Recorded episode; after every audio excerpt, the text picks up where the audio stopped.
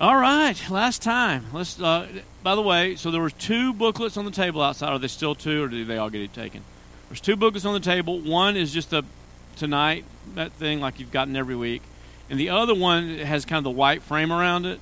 That has got all the notes in it for the whole thing. So in in my mind, I was making something that, you know, you wouldn't have to, like you would be able to read through it on your own, like give it to a friend. It's not uh, you would not be able to do that and say, "Here, you'll understand five points of Calvinism." But um, I don't know. I might go back and add to it one day. Who knows? Probably not. So, um, wait just a second. Some kids left a, yard, a shovel in my yard. Okay. Anyway, let's get started. Week one. What was it? God has a plan. Is that good news? Why is that good news?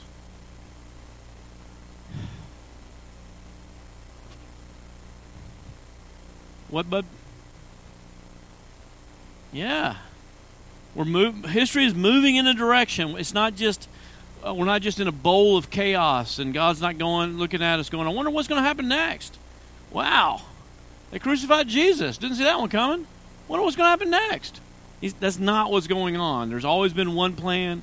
Uh, that plan is to take us from uh, fallen and broken people in a fallen and broken world and to deliver us into, transform us into beautiful and perfect people in a beautiful and perfect world.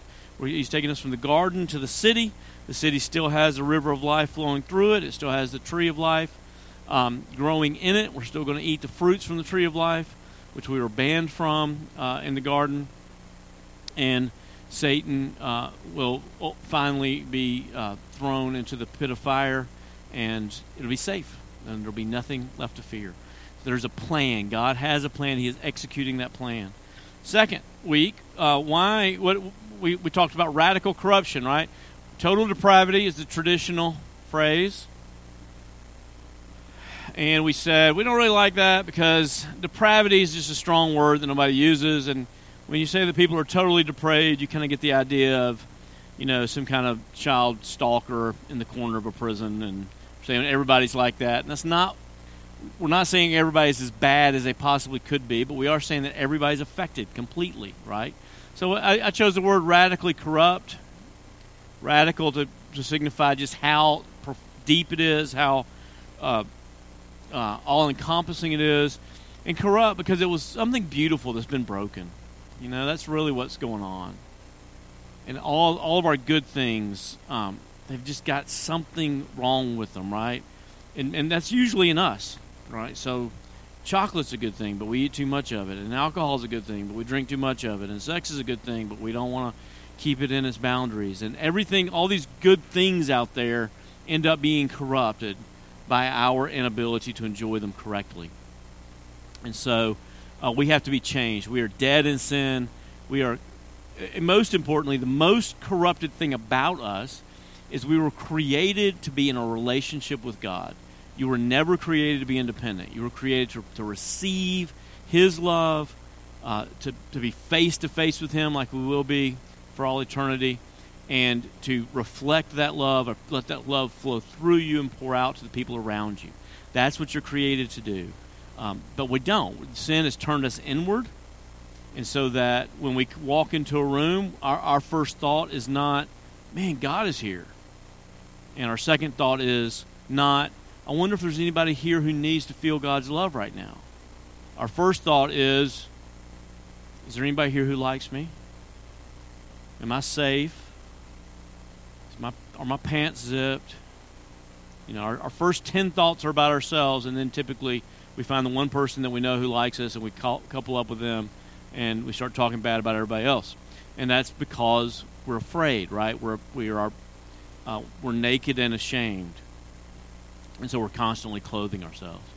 Uh, but we're turned away from God. But God is not turned away from us.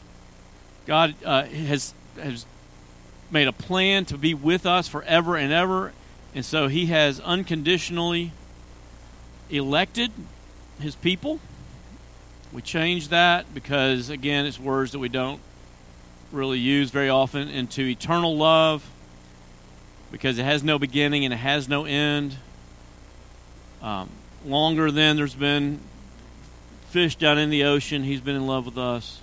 Um, truly, before before the foundations of the earth, we're told in Ephesians chapter one, He chose us in Christ. I kind of want I want to let you meditate on that for a second. He chose you in Christ before the foundation of the world. He didn't choose you in Adam at any point. What happened in the Garden of Eden was not an unforeseen travesty. We were always, we've never been, it's never been fathomed that we would be saved any other way.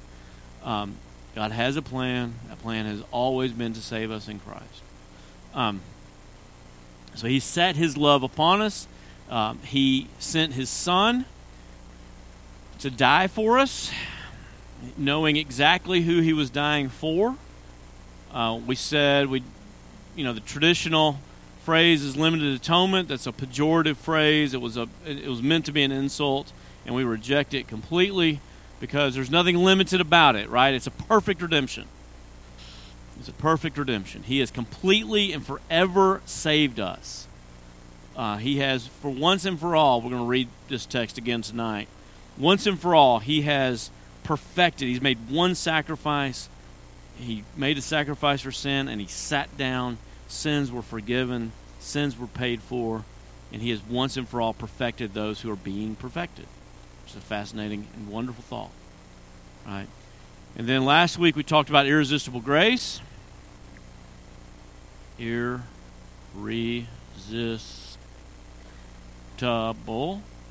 grace. We didn't like that. I didn't like that because it's fun to replace words and because irresistible grace sounds like you know God's pulling you by the collar, and you don't want to go, but He's like, "Come on, you're coming to heaven whether you like it or not."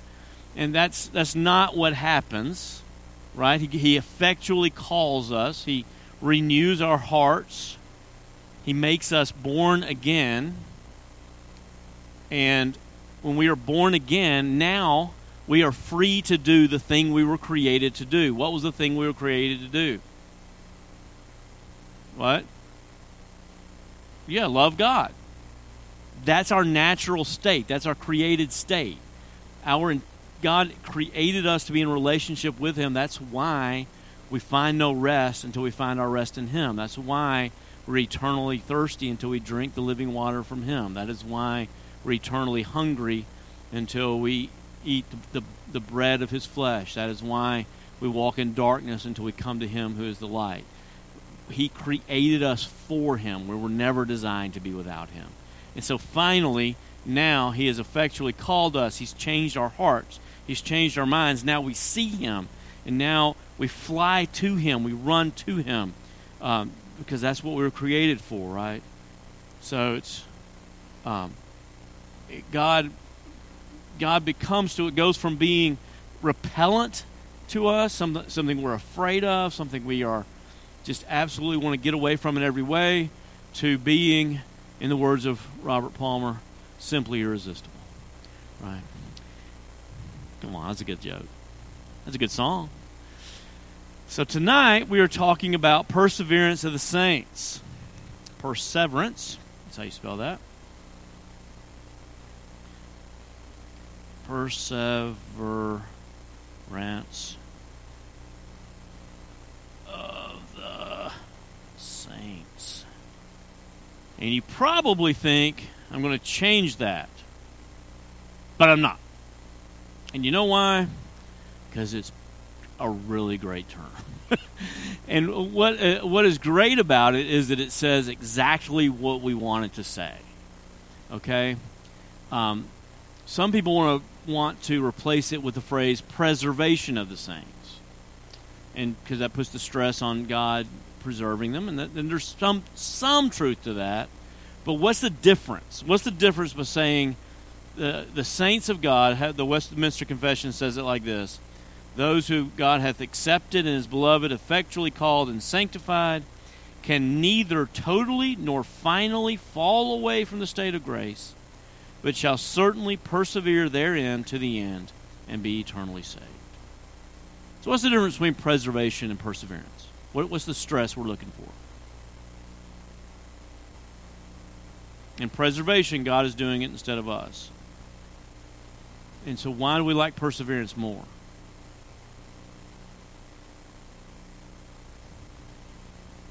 Because we are actually doing it. We are actually doing it. We per, per, perseverance of the saints does not mean that once you've made a, a profession of faith, you can go off and do whatever you want to do. Perseverance of the saints means you are going to live like a saint. You are going to ultimately persevere. There are going to be times when you, you go off the road, but you're always going to come back. You're always going to come back for a lot of reasons. We're about to go through the reasons. But, but I, I think it's important that we understand that. I think it's important that we distinguish that, that we are acting. God is working in us to change how we act. And, and He is not going to let us go. And some of you are surprised by that. Like you're thinking to yourself, I'm really surprised I'm still here. You know, I thought by now I would have fallen away. And if you'd been left to your own, you probably would have. But because God is at work in you, you eventually came back. And and you always will. And you always will. So let's make a couple of distinctions. I think that's important. We're talking about perse- perseverance. You are you are going to continue to to pursue Christ until you see Him face to face. You are. Um, we're not what we're not talking about is assurance of salvation. Okay?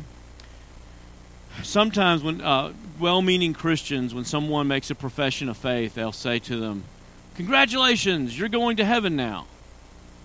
You just can't know that. I'm sorry. You, you just can't. And you know that you can't know that. And so you want to say something along the lines of, you know, if you're sincere or if you really meant it. Well, who's ever really meant anything? The only thing, the only way we'll know it is if they persevere. If they persevere. Uh, assurance of salvation is something we should seek after. It's something that comes to every Christian who perseveres long enough. It's something that comes to every Christian as they grow in Christ. Um, per, uh, assurance of salvation is something that is lost when we are far from Christ. Um, David, King David, after he committed adultery and after he had uh, committed murder, and he just kept silent about it for nine months, um, he he said, "My bones waxed within me." He said, "Your hand was heavy upon me." Uh, he he wasn't writing. That's not when he was writing the twenty third psalm. He wasn't talking about how great it was to have the Lord as his shepherd. He didn't write any psalms actually. He waited to write until after it was over. Um, but he came back. Why did he come back? Because God wasn't going to let him go. And so God sent Nathan to him, and he repented.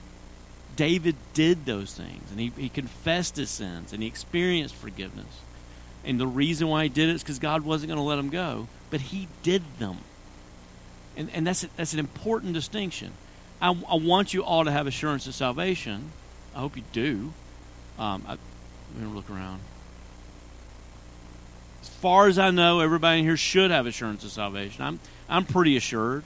Uh, there's a couple of you I don't know quite well enough to say, ah, you know. But probably, I mean, you're here on a Wednesday night. It's pretty impressive. Um, seriously, uh, you, you use your time to study the Bible. Time is valuable. Why? Because God is at work in you. God's at work in you. Um, that's a good thing. Be thankful for it. Uh, anyway, sorry, back to assurance of salvation. Assurance of salvation, which is often confused with perseverance, waxes and wanes. Um, the Apostle John wrote a letter specifically with the intention of giving you assurance of salvation. It's called First John. We call it First John. He, he ends it by saying, I've written these things that you may know you have eternal life. And what are these things? You go back and read the read the um, the letter. It's walking in light, the light. It's not not walking in darkness. It's walking in the light. It is um, loving God and receiving His adoption, and it is loving your neighbor. If anyone says he loves the Lord but hates his neighbor, he is a liar and the truth is not in him. For anyone who does not love his neighbor whom he can see cannot possibly love God who he does not see. Now, those are harsh words, and I didn't make them up. John did. He said them right there in First John. And that one of the purposes of that book is to, to, to help you to distinguish who is a believer and who is not. Uh, so we're not talking about assurance of salvation. We are we are talking about the faith, our faith in the Good Shepherd. We're talking about our faith in the Good Shepherd. The prodigal son comes home for a reason. Uh, the the Good Shepherd leaves the ninety nine and goes and gets number one hundred, and he always will. And, but don't don't take that for granted. Not because I'm worried that you're going to leave, but because it's just not fun to be lost. I, you don't you don't want to try that. You don't want to try. I used to tell Isaac, buddy, you're always going to get caught. Like I would find out about things he said on the bus before he got home, and I still don't even know how that is mathematically possible. But for whatever reason, the girls he would mean to would come by the house before he did, and um, and I told them, I said, buddy, you're always going to get caught. And the reason why you're always going to get called is because Jesus loves you. And so just don't go anywhere. Because it, the, the trip back is going to be painful. All right. Um, uh, let me read these two passages that, that, explain what we're trying to say. And then uh, let me kind of expound on this a little bit further, and then I'll give you time to ask some questions because I can see your little wheels spinning in your head. Philippians 1 6 says, I'm sure of this that he who began a good work in you will, will bring it to completion at the day of Jesus Christ. It's in us. He's working in us. Romans 8, 38 and 39. It's interesting that Paul starts both these passages off with the words, I am sure. I am sure that neither death nor life, nor angels, nor rulers, nor things present, nor things to come, nor powers, nor height, nor depth, nor anything else in all creation will be able to separate us from the love of God in Christ Jesus our Lord. So, what do you think is the disagreement? Why would people not? Why isn't everybody going, yeah? What's what are, what are people afraid of with this one? There's two good reasons why people disagree. Yeah, well, people are going to just go off and sin. Right? That's the thought. That's always the thought. And that's a misinterpretation of the whole point, actually. Um, but yeah, it's always that thought. Well, if you give people assurance of their salvation, then they go going to go off and sin. I just kind of explained our answer to that question. Right? If you're living in rampant sin, you may or may not be saved. I will never know that until you get to heaven. But you have no right to assurance of salvation. And if you have assurance of salvation while you're living in a, a, a pit of sin, then that is called presumption. And the Bible has very strong words for people who live in presumption. There is a difference. Uh, believers are humble, and they always come home. Um, what's the other reason? There are some Bible texts that sure do sound like they're telling you you don't fall away, and we'll talk about those a little bit later because I have to. Couldn't be wouldn't be fair if I didn't. So I'm going to let Cheryl teach Hebrews six to you. It's a tough one. All right. So what's this? What is this? Uh, what is the foundation of our perseverance? Number one. This is all in your notes, by the way. So don't feel like you have to write all these Bible verses down. This morning I saw this uh, woman just feverishly writing, and I just couldn't help it. I, w- I went over to her and said, "If you'll turn the page, it's all right there." And she was like, "Oh, thank you." Like, yeah. So I did the work for you. The first foundation is, bam, the immutability of God's election.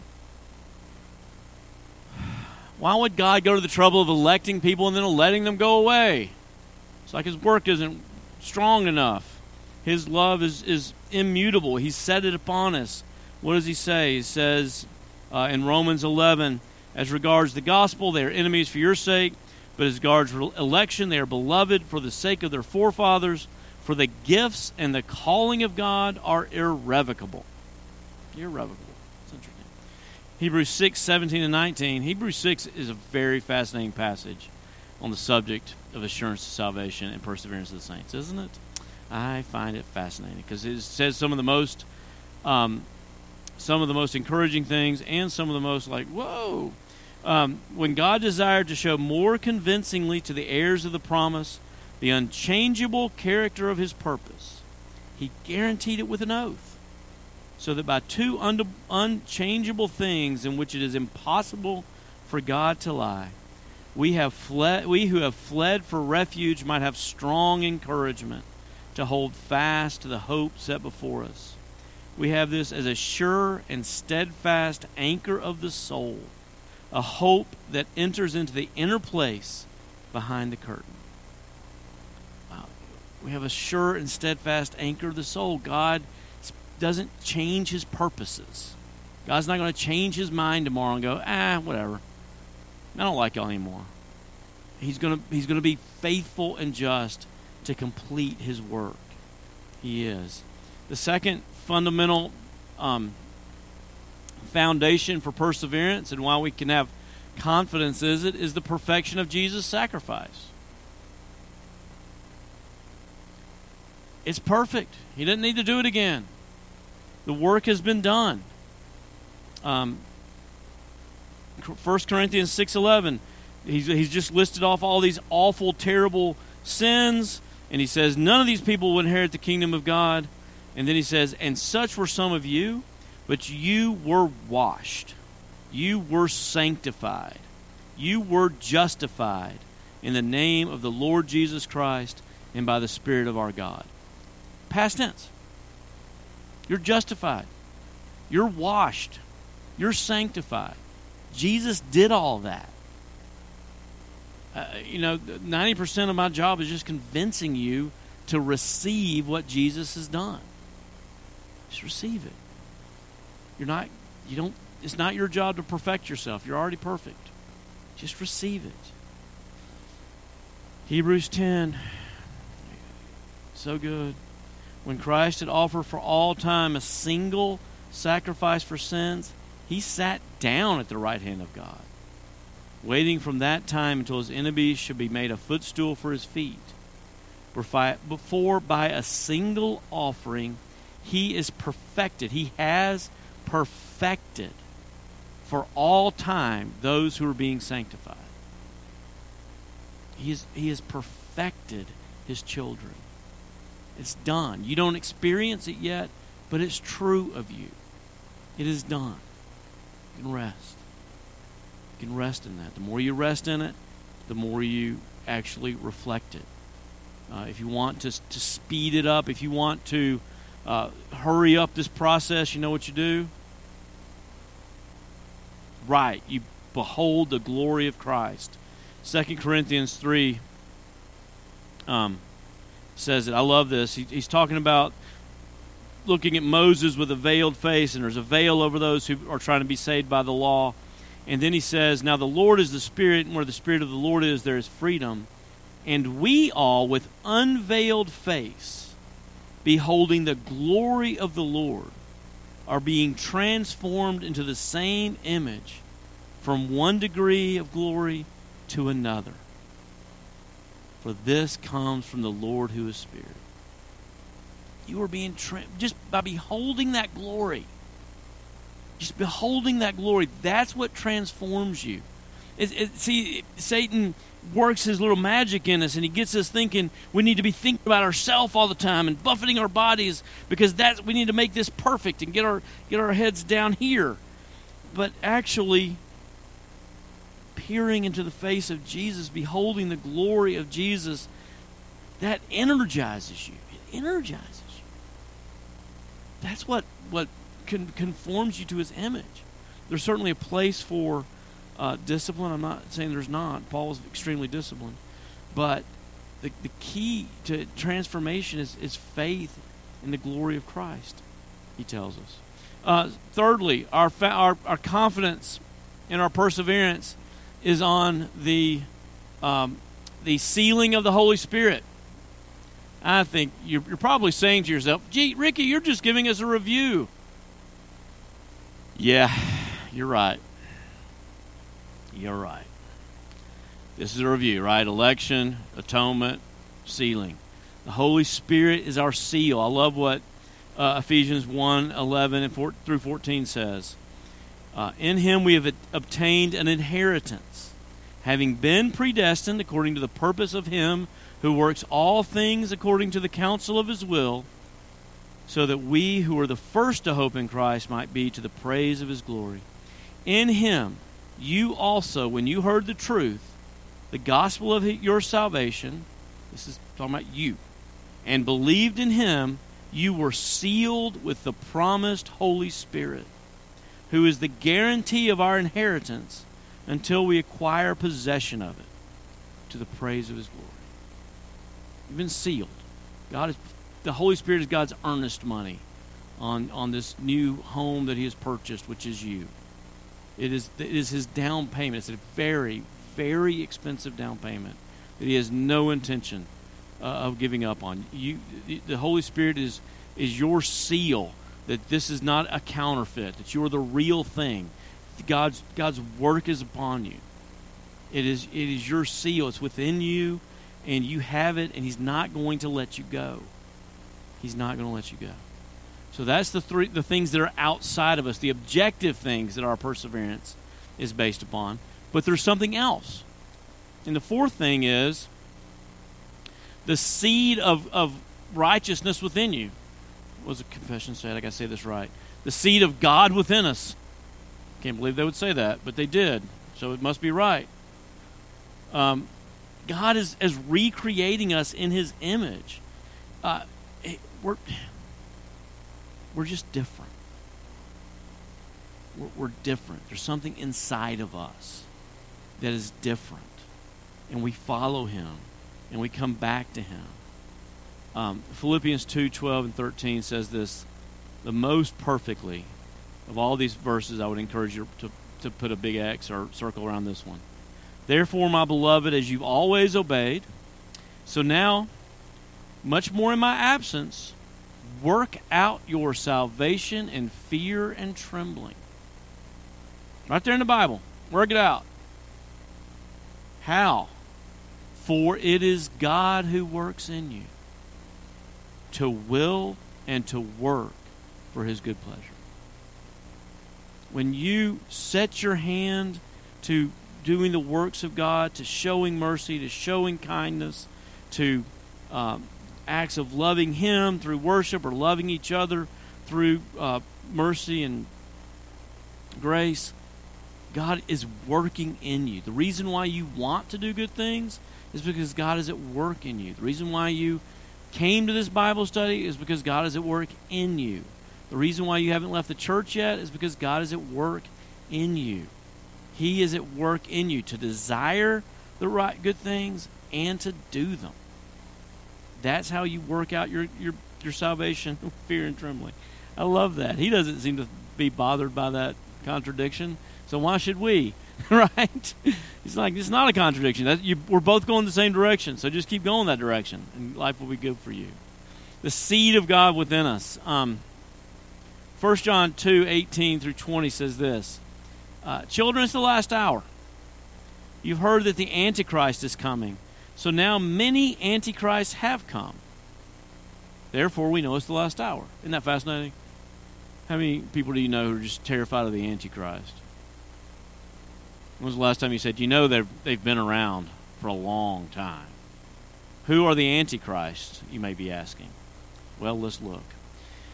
They went out from us, but they're not of us. For if they had been of us, they would have continued with us. But they went out that it might become plain that they are not of us. But you have been anointed by the Holy One and have knowledge. That's great, isn't it? You ever, you ever just been tempted to be led astray and just thought, mm, that didn't feel right. That didn't seem right uh, when Bianca was a freshman at Vandy, there was a a cult-like group on church. I, I, I, try to stay away from using the full term cult unless I'm referring to Texas A&M. And um, but there was a cult-like group called the Boston Church of Christ. I think they're still around. And um, and she started going. You know, she, she, was just going to a Bible study. Bible studies are all they're all good. How can anybody bad be doing a Bible study? You know. And so she went, and she was uh, got into a discipling relationship with somebody because they're real adamant about that. And then they started talking about her getting baptized again. Well, you need to get baptized. If you want to be saved, you got to be baptized in our church. And that anointing just began to you know, spring up within her. Like, that doesn't sound right. Uh, hmm, I think I'm, I think I'm done here. Uh, and later in the same chapter, he says, um, "The anointing that you receive from Him abides in you. You have no need that anyone should teach you. By His, but His anointing teaches you about everything and is true, and is no lie, just as it has taught you. Abide in Him." Uh, he says, "There's there's those that are trying to deceive you. They they have come out from the church, and they are teaching." false things that sound good, right? And we've, we've seen a, a new rash of that in the last 15 years or so. People who started out within the church um, and they just kind of just went out a little too far, and all of a sudden you're like, wait a minute. You know, Gwen Shamblin, y'all remember her? She had a great diet called the Weigh Down Diet. It was a great diet, actually. It worked. I know a lot of people it helped. And then somehow it just sprung into all these strange things. And she has a little cult following now. And, um, you know, same is true for a lot of writers and preachers um, lately. But I think if you're a believer, you just kind of read those things and you go, well, no, no, that's not right. And then finally, the certainty of the covenant of grace. Uh, Jeremiah 32:40, I will make with them an everlasting covenant. I will not turn away from doing good to them. I will put the fear of me in their hearts that they may not turn from me. Um, you know the fascinating thing about the, the, the covenant of grace? For years, I, I, was, I thought it was a future event. I was just waiting on it. You know, this promise that uh, God's going to write His law upon our hearts. And I was like, wait a minute. That's being born again. Oh, yeah. He's done that. He's given us eyes to see, He's given us a, a, a heart to obey. Um, he says they of the, the, their father in Hebrews 8 8 through 12 is a long passage I'm not going to read it all but he says your forefathers in Egypt they did not continue in my covenant so I showed no concern for them. But this is the covenant I will make with the house of Israel after those days. I will put my laws into their minds and write them on their hearts, and I will be their God, and they shall be my people. And I will be merciful to them, and I will remember their sins no more. God has, has established this covenant, has promised to us that we are his people That we are his people, and he um, is, is faithful to us. He has written his laws in our hearts. Again, that's that seed within us, right? And that's why that's why trying to turn away feels miserable. And you just need to stop trying. This is where you belong. Um, Austin, how long you been in this church? 18 years. Longer than me. How many times have you thought you were about to bail on it? Five. One. Finally, I just came up to him one day and said, "You ain't going anywhere, so just stop.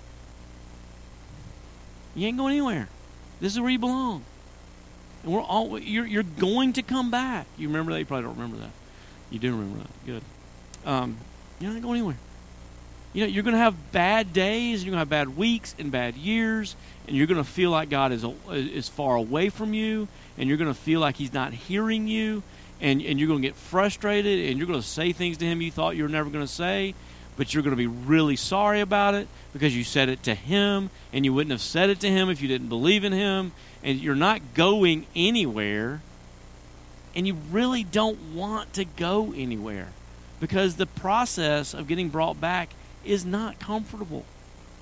It's really not fun to find yourself in a pigsty. It's, it's just not that great. You don't want to be there. You know, if, uh, I, I know many people, more than I should, who, you know, grew up in Christian homes, bailed on the church, and then came back to church through the ministries of AA. It's like, I mean, I'm thankful, but there was an easier road. You know, that I'm thankful you came back, but man, That's a tough road. You don't want to walk that. You don't want to spend the rest of your life a recovering addict. Just stay where you are. You're not going anywhere. Stay where you are. Um, any questions about that before we dig into problematic passages? Yes.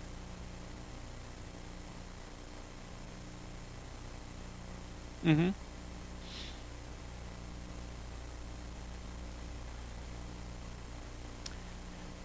Well, because it is certain for believers. Okay? There, there is, it's, it's difficult, but assurance of salvation is like, um, it's like a good marriage. Are you sure Bobby loves you? Yeah, of course you are. How long you been with him?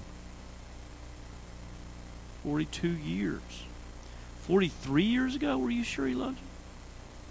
Are you more sure now than you were 42 years ago? See, that's assurance of Bobby's love. That's the, the same thing that assurance of salvation is. The longer you walk with Him, the more sure you are of it. It's, it assurance of salvation is very subjective. It's subjective. Um, I, I, think you have every reason to be assured. Um, and uh, it's subjective. Yeah, it's part partly a feeling. It's a confidence that you are in that, that God's not angry with you. Uh, John calls it. Um, he says, "Perfect love casts away fear."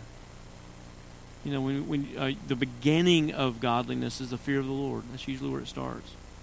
And usually, you're not confident that He loves you yet. You're you you're you accept it, right? But you're you're, you're kind of like, Ugh.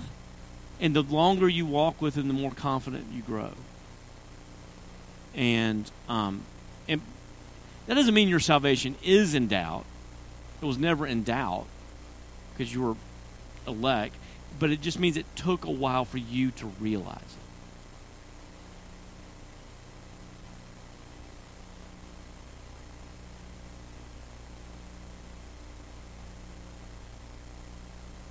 Yeah, assurance that you've been justified takes a while. Right. Yeah, same thing. Assurance and confidence are the same thing. It just it just takes away. You're were you saved? Yes. Were you sure that you were saved? Probably not. And sometimes some people are from the beginning. I I certainly wasn't at all.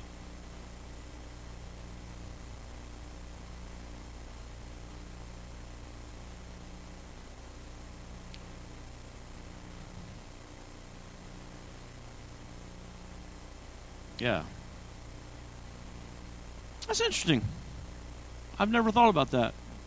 But I'll probably go with you there. That's good. Yeah, it's very common. And and that's and it's an important thing. One of the pastoral applications of that, Julie, is just because you're struggling with your assurance doesn't mean you've lost your salvation. A lot of people think that, right? They think if they're struggling, if they're going through a time of doubt, then they're rejecting God, and you know all these things are happening. And it's it's it's good to know. Look, your salvation is based upon what Christ has done, and um, it's it's okay that you're struggling with a little doubt. That's all right. I'm not panicking about that. I think it's an important thing for uh, more more experienced Christians when talking to less experienced ones to just have a, a sense of calmness. Right? It's like, hey, I'm not worried. I, I, you know, I'm not. I am not worried about this Bible study. If I've not convinced you to become a Calvinist yet, that's fine. You will be eventually. You know. But um, you know, that's that's cool. Um, we're we're settled. We're calm, and we can speak that calmness into people's lives because you're going to have times of doubt, of course. Um, there's there's you know that's described in the Psalms. Psalm 69. I've I called out to you until my voice grew hoarse. I, I looked for you until my eyes grew dim. I couldn't find you. That, you know, we're going to go through those times. And uh, the confession, actually, the chapter on assurance. If I was going to teach one more study, which I'm not, it would be on assurance. And uh, the that's oh gosh, I love it so much. But they talk about all the reasons why we're assured of our salvation and how you grow in it and how just because you don't have it doesn't mean you're not a Christian. It's just something you grow in. And then they add this. I love this addition. They say, uh, true believers may have their assurance in uh, in diverse ways shaken. Um, and, and you may go through long periods of darkness. And that might be to, to prepare you for some coming struggle. It might be to prepare you to minister to people who are going to go through similar what things. It might be to um, to rebuke you for, for earlier sins. And it might be for some reason we don't know. It may be just because you know God's at work and He's doing things and we don't understand. Them. Um, but just because you struggle with that doesn't mean just because you struggle with assurance of salvation, I mean you does not mean you've lost your salvation. And so the way this plays out uh, effectively and pastorally is if I walk up to somebody and I'm talking to them, they're crying and they're sad, and they they, they uh, fear that they've lost their salvation. I can say to them, I really don't think you did. Because if you'd lost your salvation, the last thing in the world you would be afraid of is that you've lost your salvation. Right? I mean, that's just not that's not how that works. People who now there are people who leave the church and never come back. But they're not out there trembling and crying and going, I'm afraid that God's not going to accept me. They don't believe in God at all. Right? And so there's this kind of um, judo you can do on them. People who are really worried about losing their salvation, you can say, yeah, people, right, right. And, you know, people out there chasing prostitutes and think it's fine because they've been saved and it doesn't matter what they've done, you can go, eh, I don't think so. Yeah, you know, you, you might you might want to check some things because the Apostle Paul clearly says it's actually immoral won't inherit the kingdom of God. So let's work on that. Any other questions? Sorry. That's a great question. Thank you for taking us down that road. Love that. Love that road. All right. Um, well, let's look about at these problematic passages for a minute because they. I mean, I, I just think you have to to be honest to the Bible. Uh, so one of them is in Hebrews. What is it? Hebrews six four through nine. Isn't that funny? We just read the second half of that chapter as a grounds for our assurance of salvation.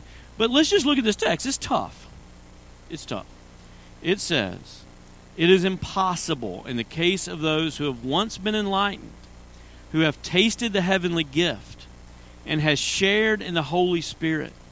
and have tasted the goodness of the Word of God and the powers of the age to come, and then have fallen away to restore them again to repentance, since they are crucifying once again the Son of God to their own harm and holding him up to contempt. For the land that has drunk the rain often that falls on it and produces a crop useful to those whose, for whose sake it is cultivated receives a blessing from God, but if it bears thorns and thistles, it is worthless and near to being cursed, and its end is to be burned. And then he ends it with this kind of hilarious caveat. We speak in this way, yet in your case, beloved, we feel sure of better things, things that belong to salvation. Isn't that hilarious? Uh, but that's you know that's a difficult text, right? It's certain if he's not saying you can lose your salvation, you can lose your eraser. He's, if he's not saying you can lose your salvation, it sure sounds like it, right? So, anyone want to care to take a swing at it? You're just just counted. You, did you skip it last year? oh no. Yes, come on, Kurt. Give me your favorite. Okay.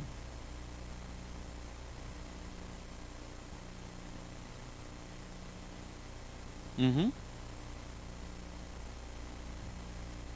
Mm-hmm. Mm-hmm.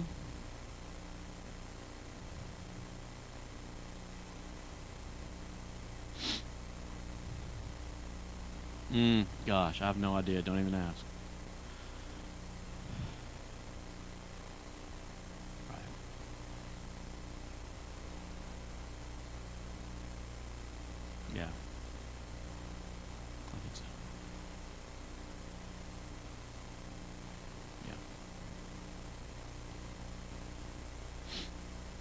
I was about to say you gave me a question, not an answer. Uh, that's good. That's very fair. It's very fair. Um, this is my interpretation of that text. The reason why it can't say what it sounds like on a superficial level is this. We all know people who have been in the church, left the church for a time, and came back. Right? And it says that's impossible. And we know it's not impossible because we've seen it. And we have the parable of the prodigal son. And Jesus taught that for a reason, right? And and so and you know, Paul, I'm um, not Paul, Peter, you know, leaves the disciples and comes back. And John Mark leaves Paul and Barnabas and comes back. And and so it can't mean that. It just the, the superficial reading of it, it can't be that. So what does it mean? What I think it means is that uh, he is talking about people who are, in this case, Hebrews.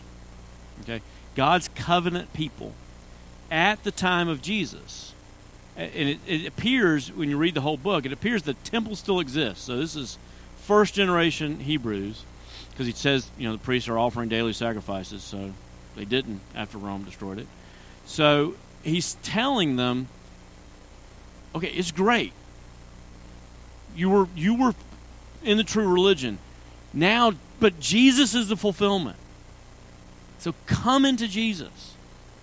Come into Jesus. Don't don't don't trample the blood of Christ underfoot. Don't go look for something else. If you reject Jesus as the, as the Messiah, there's not another one coming. There's not another one coming. And, you know, the application in our day and time would be for covenant children, right?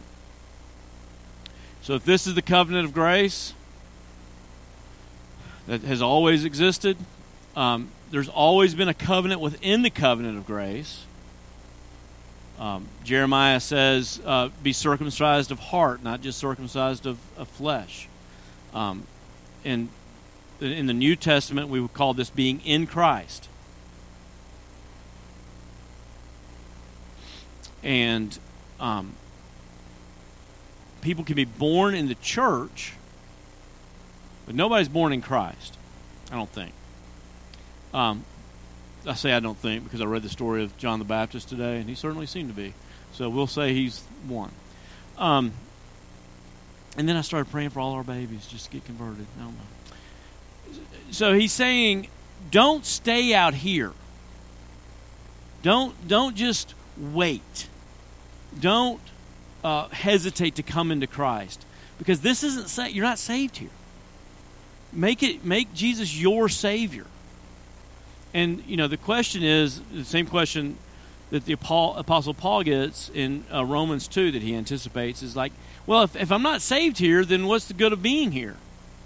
Well, that's, this is where Christ is. This is where you're going to find him. This is where he is. You know, it, you, do you have to go to church to find Jesus? No. You don't have to go to the airport to find a plane. But you're more likely to, right? That's where they go. Jesus hasn't promised to meet you on the golf course. I just spent two and a half hours out there, did not see Jesus. Um, I didn't feel him, didn't experience him in any way. It was a very bad round. Um, but, you know, he's here. He's always meets us here. He promises to. On his own word, we call him on that. You promised to be here with us. We're just asking you to keep your promise. So, and I do think he is saying if you leave the covenant and go look for life elsewhere, um, there's just not, it doesn't exist. Outside of Christ, there is no hope for salvation. I think that's what he's saying because that's what's consistent with the rest of the Bible, and I assume the Bible is consistent. Um, but I do admit that this is if if you rip this con this one paragraph out from the rest of the Bible and try to interpret it alone, it's problematic.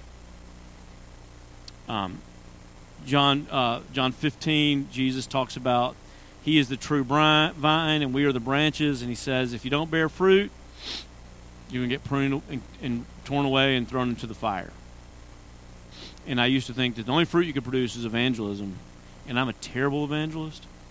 I really am, as y'all know. And so um, I was just scared to death. I was going to get thrown in the fire. Uh, but I, I think we, we actually have talked about that more effectively because Paul is fish, Paul essentially says the same thing in Galatians 5, right? There's the fruits of the flesh, there's the fruits of the Spirit. How do you know that you're spirit filled? How do you know that you're walking with grace? How do you have assurance of salvation? You see the fruits of the Spirit. You, you're, you're growing. If you're not seeing those fruits, if you're not growing in, in love and joy and patience and kindness and gentleness and faithfulness and goodness and self control, did I get them all? Yes. It's hard. Um, if you're not growing in those things, then something's wrong. You know, you you the Holy Spirit's not in you. The gospel's not in you because God promises you're going to be growing in those things. So if you're not, then either His promises are wrong, or or we're in a, we're in the wrong place. Something's not functioning. Um, now the problem is this: sometimes growth doesn't feel like you think it should feel. For instance, patience. The, the definition of patience is you have the ability to tolerate a lot of annoyance. And uh, it does not mean that you don't feel annoyed by anything, it means you tolerate a lot of annoyance. That's the definition of patience. Somebody who doesn't feel annoyance, they don't have to be a pa- uh, patient because they're never bothered, right? So one time I was trying to teach my kids how to play baseball, and they were terrible. And it was hard, and it was frustrating. And I, I was in the backyard, and I'd finally just uh, just lost my temper with them. I was really embarrassed because my brother was there, and I thought he saw me lose my temper, and I was just like, "Oh gosh, this is awful." And I came in to the house, and I'd been in the backyard, and I kind of grabbed Bianca over in a corner, and I was like, I'm so embarrassed. Tommy just saw me lose my temper. He probably thinks I'm just the most, you know, the worst dad ever. And she started laughing. And she said, The first thing Tommy said when he came into the house was, You're the most patient man he's ever seen. Right? You don't feel it necessarily. When you're really growing in it, you don't feel it. Um, you know, if you all of a sudden get convicted that, that you're you're not kind, you're not a kind person, you're you're mean, you're you're crass. Um, just me. Um, and all of a sudden you get convicted of that, and you're like, I can't be a Christian and be this way. Then all of a sudden you start noticing all the mean and crass thoughts and things and temptations, and you feel like you're going the wrong direction. You know, it's like I, I used to not feel those things; I just did them. But now I feel these temptations, and I'm fighting against them and I feel like I'm I'm I'm just a monster. And you know, my friend Keith, we're talking on the phone, and he said, "Oh, by the way, Paige, she wanted me to tell you something." She said, "You know, she used to not really like you because you were kind of hard to be around, but you've become so kind in the last few years, and you're one of her favorite people." Huh? She wanted me to tell you that. You know, it doesn't feel like you think it needs to feel, um, but it doesn't mean it's not happening. All right, so practical applications. I already told you one. Don't go anywhere. You're not going anywhere, so don't. Um, the way back is sometimes painful. Riding on the back of the shepherd's not always fun. Waiting on him to drag you out of a hole is not fun either. So just just don't. And second, for parents, for friends, for brothers and sisters who are not believers, who grew up in the church, pray the promises. You know, God gave you great, precious promises to pray pray them. You know, uh, if you're if you're concerned about your children being converted, pray pray the second commandment. God says, "I am." He's faithful to a thousand generations of those who love me. Just call him on it. You know, it's like you said. I didn't say that. You did. I'm just asking you to do what you said you would do. Pray the promises. Uh, let them, you know, make God show you that He's faithful because uh, he is, and he will, and he wants to. And so, just don't give up. Just don't give up. How to do? 739. An hour. Unbelievable. How did y'all sit that long? All right, let me pray for you. Father, thank you so much for the perseverance of these people who sat here for an hour. That's perseverance right there. Uh, and that's not possible without your spirit. Thank you for loving us. Thank you for changing us, for giving us a little stick to itiveness. Um, thank you for making us better than we were. And thank you most of all for bringing us Jesus and to not letting us run away when we wanted to. We pray all these things in Jesus' name. Amen.